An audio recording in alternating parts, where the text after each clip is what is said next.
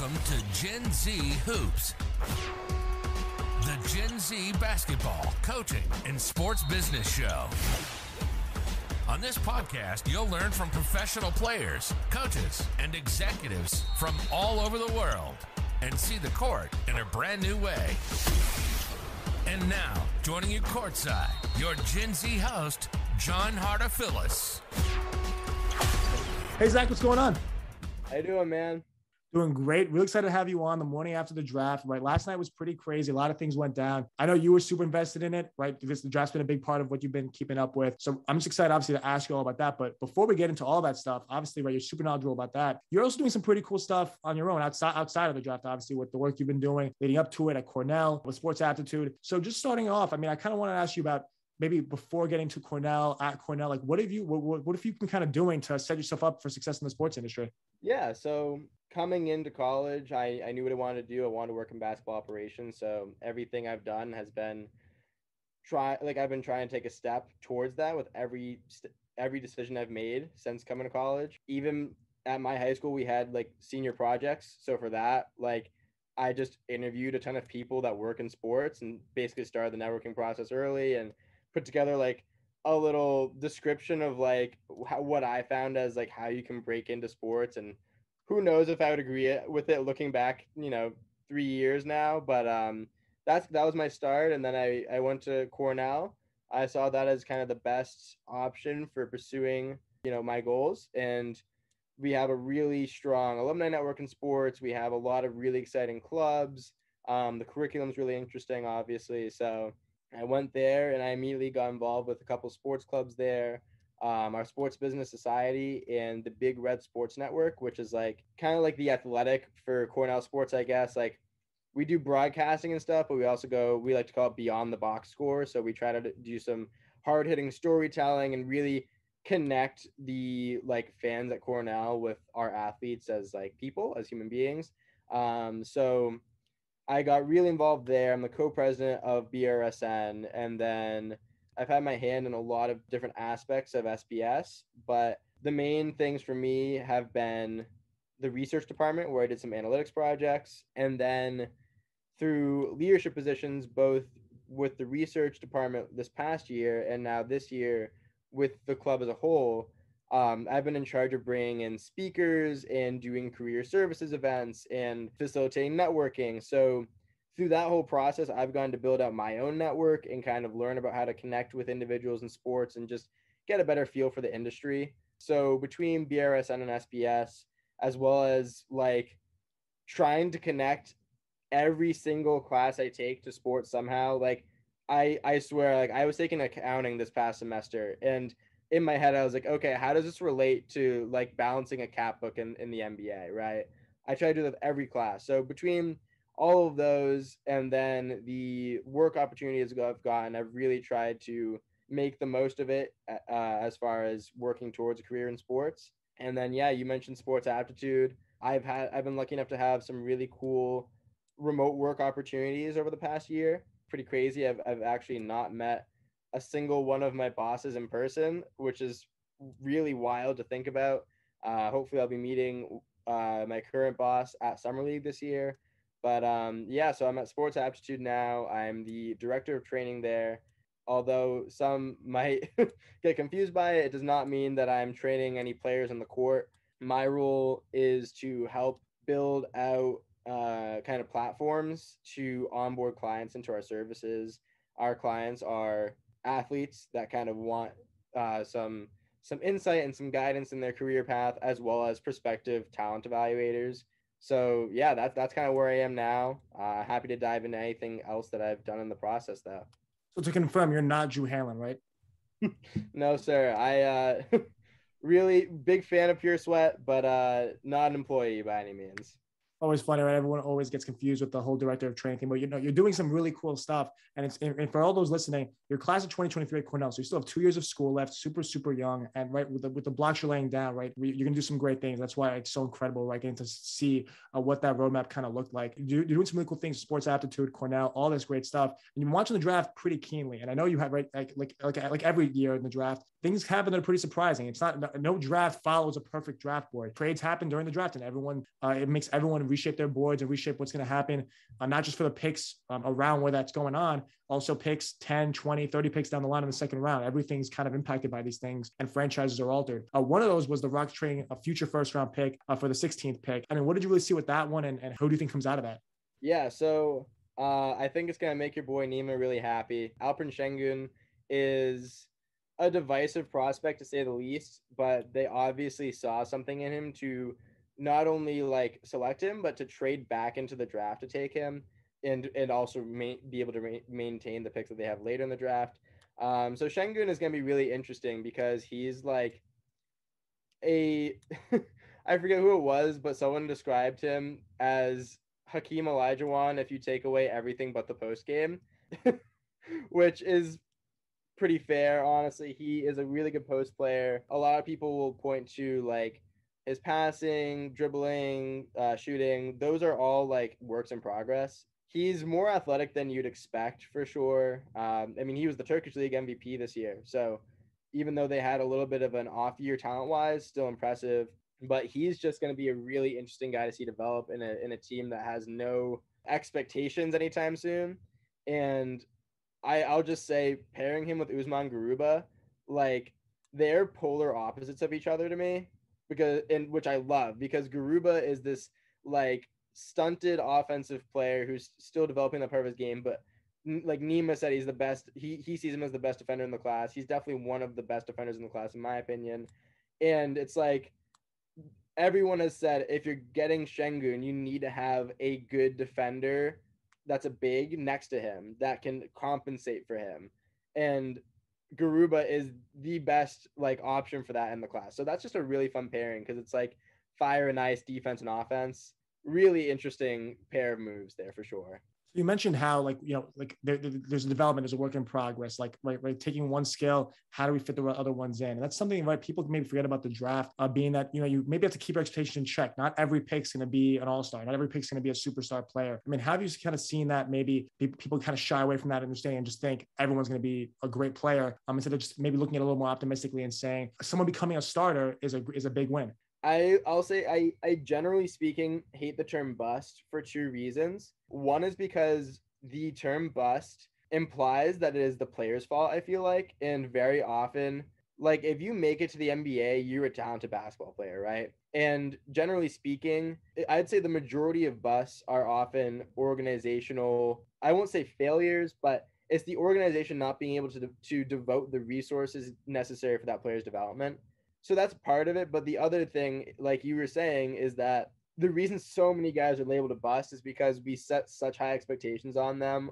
My best example, I mean, you could take so many guys from last night, but RaiQuan Gray went, let's see, I think 58th, 59th overall. And they the broadcast, he goes up on the broadcast, they're describing him, they go, Yeah, he reminds me of Draymond Green a little bit. And it's like, if someone reminds you, or if you're gonna project him to be Draymond Green, that is a top five pick. If if realistically that's what you see. And the thing is it it never the comps are very rarely realistic. And i think it's partially the media. Uh, i think it could be pressure on uh, for the teams. I think it could be pressure from the owners. But i think that that both in the fans eyes and even in the team's eyes sometimes there's this expectation that like a player if a player doesn't reach their 100th percentile outcome that they are a bust. When in reality if you like if you draft number two jalen green went number two right? The average number two pick i am pulling this out of my head. I i have a chart somewhere but the average number two pick i believe averages 10 points a game which obviously that might be a little disappointing. But point being if jalen green ends up being a high end starter even below all star level, that is a good player and it is better value than you would see on average at that pick.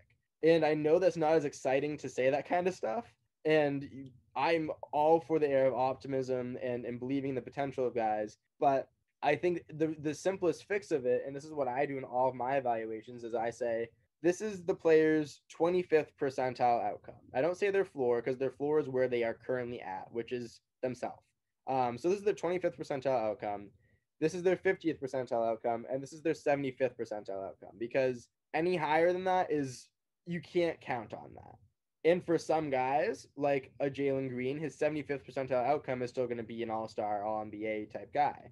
But you look at BJ Boston, for example, was drafted, I think, 51st or 50th to the Clippers. He is someone who his 25th percentile outcome is going to be probably flaming out in two years. 50th is a probably a guy who plays two or three years in the in the NBA, and his 75th percentile outcome is like a solid bench player with his like 90th percentile outcome being an all-star because everyone loves to talk, talk about his potential. Long story short, people need to temper the expectations. And I'll just also quickly say, like, if you look at on the team side, I alluded to that. A lot of the reason that like top 10 picks will often look like busts on the court is because they're forced to play a role that they aren't because the teams feel obligated like oh i took him top 10 i need to make him a star. But you know i'm looking at the top 10 from last night and franz wagner is one example of that. I love him. He's one of my favorite prospects. I don't think he's going to be an all-star and he's not going to be your primary scoring option ever. He could very well be your best defender and he's a great great great connector offensively and I'm really glad going to Orlando because they have guys that are going to be clear number one, number two options over him offensively. But if he went to another team, they might have tried to force him to be something he's not, which is what can be so debilitating to some of the top players. So much is based on situation. And so many people, you, you started off perfectly beginning by saying everyone labels the term bust as it being the player's fault. That's not always how, it, how it ends up happening. A lot of times it is based on organizational stuff. And you'll see, right, with those expectations being so high, teams look to trade picks on draft night. There's always those rumors. Fans always thinking about, okay, well, what are we gonna do with these picks? The Warriors were really expected to trade one of their two picks, either number seven or number 14 in last night's draft, and they didn't. And like obviously a lot of a lot of near trades almost happened last night, but they didn't. Did you? I mean, what do you normally see uh, with with just trades almost happening, not happening, and, and just so much talk about things happening in the in the league because teams almost feel like they have to make moves to to stay afloat. Yeah, I mean, I think every year, like any move that doesn't make complete sense is often like jockeying into position for a good trade to be made. Like, I wouldn't be surprised if like Brooklyn getting another first round pick last night was them trying to move up or something. Um, I think they're probably happy with what they got, but every team is talking to every team about trades, and it's just whether they go through or not, right? So, did, would Golden State have rather traded for some immediate contrib or more immediate contributors who you know are going to be stars or, or even good role players? Probably. But they kept the picks, probably one of the most surprising moves of the draft. And honestly, Kuminga is a divisive prospect to me. I'm, I feel like I've said that a few times about guys, but we just have to be honing on these guys. But compared to Jalen Green, he struggled against the G League competition, right? And he's so raw. And his biggest thing is his his tools, his, his frame and his athleticism and he couldn't even use those against professional level guys at the G League level. So he's just a raw guy, whereas Golden State is obviously in a short window for success right now. Moses Moody slipping to 14. I mean, oh my God. Um, I had him as a potential option for Orlando at five. So I think that's great value. I think they did really well with the picks they got, both short and long term there's always going to be those trades that feel like they're going to happen. This year was Golden State and it was Ben Simmons. Not not necessarily those two with each other, but those two happening to some in some degree and it just didn't come through, right? But you got to be able to kind of think on your feet though, and I think they did that very well of course. And then there's other teams, right, that keep their pick and they'll take someone that people really aren't expecting, like Josh Primo going number 12 to the Spurs. Uh, Bo Estes even tweeted out saying, like, so Spursy to take a guy that, you know, it wasn't even invited to the green room or something like that, right? That's just some, that's what they do. Uh, what did you maybe think of that pick and, and someone that really maybe people here at home don't know a lot about, but obviously if you know, you know that he's got a lot of uh, skill sets. Yeah, so if I'm gonna be honest, I thought the Spursiest pick would have been Sengun here because, like, I mean, it would just make so much sense for them to take this like offensive stud from overseas and just mold him into the perfect new like Spurs big of the future. Primo is interesting. I had him going second round, like early second round, mind you. I thought he could sneak up to like as high as 20, um, but the Spurs proved me wrong. Um, but no, so he's, I believe, if I'm not mistaken, the youngest player in the draft. He has good shot making skills, like a, a, solid frame, you know, handles the ball decently. Defense is, is pretty solid, but he's just the definition of a raw, raw prospect. And I saw, I forget who said it, but someone explained that the difference between him and most like raw young guys is that he's not like an athletic freak of nature. Whereas like Keon Johnson, for example, is probably a year, year and a half older than him, and he went 21st to the Knicks. He had the highest recorded vertical ever in, in combat in history. So Primo is an enigma there. And you and I were speaking beforehand about this, and we we were initially talking about maybe doing some grades. And I said I just can't do that. But if I were to give him a grade, it would it would be a question mark, because if the Spurs take him in and mold him perfectly, that's awesome. It's just he is so far to go in my eyes to get to a like rotation level players kind of level of production. But who better than the Spurs to develop him, right?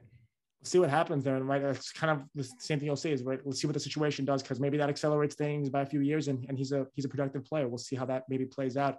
Um, and some other guys maybe we spoke about off air that you were really surprised about it, and and, and we're, and we're, going to talk about the picks now. Where uh, Jaden Springer at 28, and I was curious. I, I didn't know too much about him, but but you had some real had some really strong opinions on it. I was curious to see what you thought about that. Yeah, so I will say Springer at 28 wasn't shocking as far as my projections of him like were or my prediction of, of how teams saw him. I thought he would go between 20 and 30 realistically but i had him as a lottery grade um, potentially like top 10 um, and i know a lot of people on draft twitter as well had him that way.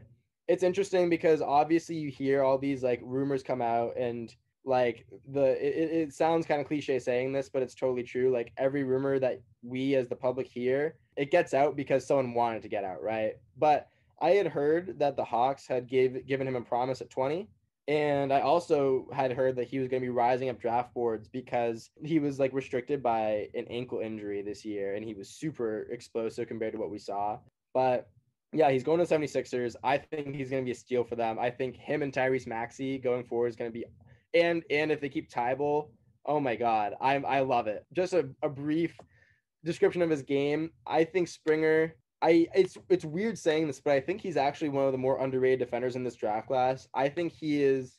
I would make the argument that he's a top two or top three off ball defender in the class. His he just looks cerebral, like he's calculating the angles almost like like as an off ball defender. He'll have his lapses from being young every now and then, but he's just a thrill to watch defensively. Offensively, I've heard a lot of different projections of him.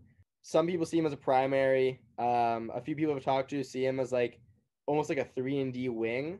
Um, he's tricky because he shot a really good percentage on his of his threes this year, just on very low volume. But he has the tools to get downhill and finish through contact. He's a really strong player. Like he like is a little bowling ball, right? Yeah, I see him uh, offensively as like a your secondary playmaker, which is why I would have loved him with Atlanta because he would have played off of Trae so well. But he's gonna be your secondary playmaker who can cut, slash, not a great catch and shoot guy, but he can shoot the open shot, uh, some solid passing. So I think that the I I'd be very very happy if I was in the Sixers front office right now excited to see what that mix would look like. And it's funny, right? Seeing you were like Matisse Thybulle, all these guys, right? Like that, that's that's kind of what is so fun about this draft is that you know we're getting all excited about this stuff and can't wait to see it all on the court. And we will be seeing it soon at Summer League, so I'm excited about that. Uh, but maybe moving on to some of the guys that went um in the second round that were even more surprising. One of them being Nima's boy, uh, Sharife Cooper. Uh, everyone maybe saw him as a as a talent or being fun to watch. That could have gone much earlier. I mean, what did you really see happen down uh, with that pick? Yeah, so I think there was just a collective like shock among everyone who like is a ta- like a talent evaluator at any level that isn't the NBA obviously because it seems like the t- the league collectively was lower on him than the public. But no, I've heard some people like PD Webb who was on Gen Z Rockets. PD Webb was as high on Sharife Cooper as saying that the Raptors should consider him with the fourth pick. He went 48th. So I have a lot of thoughts on that. I thought he would end up going between 15 and 25. Uh, I really thought the Knicks were going to take him with one of their picks. They obviously made some trades. Uh, they ended up going with Deuce McBride in the second round, which is a great value pick. But Sharife, I, I really am curious what happened with Sharife because I I'm not gonna I'm not gonna say that any any of the prospects are inherently bad, but there were some prospects that were taken over him that it it brings some some questions for me. Like the biggest one for me would be Delano Banton. He's a six foot nine point guard from Nebraska that the Raptors took 46, right? So two picks before Sharife. But he was projected to be like a late second round pick, whereas Sharife, like Nima hit it perfectly. He's just an incredible passer. He gets into the lane really well. So a lot of the thought on him was that he pulled a Lu Dort and he requested to not be drafted so he could take his pick of teams, which we actually saw happen with two guys this year, uh, Joel Ayayi and Austin Reaves. They both went to the Lakers, of course. But no, Sharife got picked up by Atlanta. I've seen some comps of him to Trae Young, which is just not correct for the reason I said earlier, but also because Sharife, his shot is one of the most developing parts of his game. He's a much different passer than Trae. I kind of want to say better in in a good amount of ways. Like the way he weights his passes and and the timing on them is just incredible. And the the similarity I will say is that between Trae and Sharife, if Sharife is with the NBA, like if, if he's with the Hawks getting some minutes, they'll be drawing so many free throws. Good good for the Hawks. Good the Hawks the Hawks did a great job in the draft. I have no idea why he dropped though. And then another guy that dropped a lot, and I, I, don't know, I don't know as much about him as I did with Sharife Cooper. Obviously, we keep on bringing up Nima, right? He's super, super high on Sharife Cooper. Did a whole episode on him. But uh, Jared Butler going to the Jazz at 40. Uh, what I mean, you you you thought he'd go much further up too. What, what did you kind of see with him falling? So yeah, he purely fell, from my understanding, because of his heart condition, which almost had him ruled out of the draft. The I forget what it's called, but like the NBA's like doctor panel, basically it was like a tripart panel where they had to review his medical history and, and see if he could actually be ruled to play. So it was really tricky for teams because it, he wasn't ruled eligible for the draft by them until I think two weeks ago. So he couldn't get as many workouts. He couldn't do the combine, none of that, right? So there's definitely limited exposure to him, but he was the final four most outstanding player, in my opinion, which isn't necessarily worth much based on how the draft went. I would have taken him higher than Davion Mitchell, or taken him before Davion Mitchell, I guess would be a better way to phrase it. Yeah, Jared Butler is just a really, really impressive player to me. I had him as a lottery grade. I know several people who had him as a top 10 grade. So basically, the two criticisms on him are he offensively really prefers going one direction to the other, and he's not a primary ball handler. That being said, he's a great combo guard who moves off the ball. I would say he's a top three or top two off ball mover in the draft. Moves off the ball so well, sets his feet so well for for catch and shoot or for step backs, uh, like off the dribble. Um, a lot of people criticize his finishing, but he's actually pretty solid at it, especially with his cutting ability. His off ball defense is really, really impressive. Yeah, Jared Butler, I think, is going to, as long as he's healthy to play, which I really hope he is, I think he'll make a, he'll have the ability to make a quick impact. And he's younger than Davion Mitchell, too. So I think that he has more room to grow. I had him in my most recent mock that I did with a with a couple friends. I took him with Indiana at 13 you know, it's it's a much different situation when you're a team that has to be investing money into someone, right? So he fell because of his health, and now he's gonna have to earn his way up with his play that, that whole idea of earning your way up with your play is something we're going to see from all these guys in the draft. It's like a lot of these guys, one thing for, for sure, they're going to prove a lot of people wrong. There's no way that when we look back at this draft, the same order in terms of like how it is going to be perfect the way they were drafted and right. That's there's no chance of that happening. I mean, we're, we're going to get to see, we're really only going to get to see it in, in, a week or two um, when these guys are all going against each other at summer league. You'll be there. I'll be there. I mean, I'm super excited for it. Who are you most excited for? Oh, that's a good question. I'm gonna stray away from people we've talked about just so we can get some other some other names mentioned here. Wow.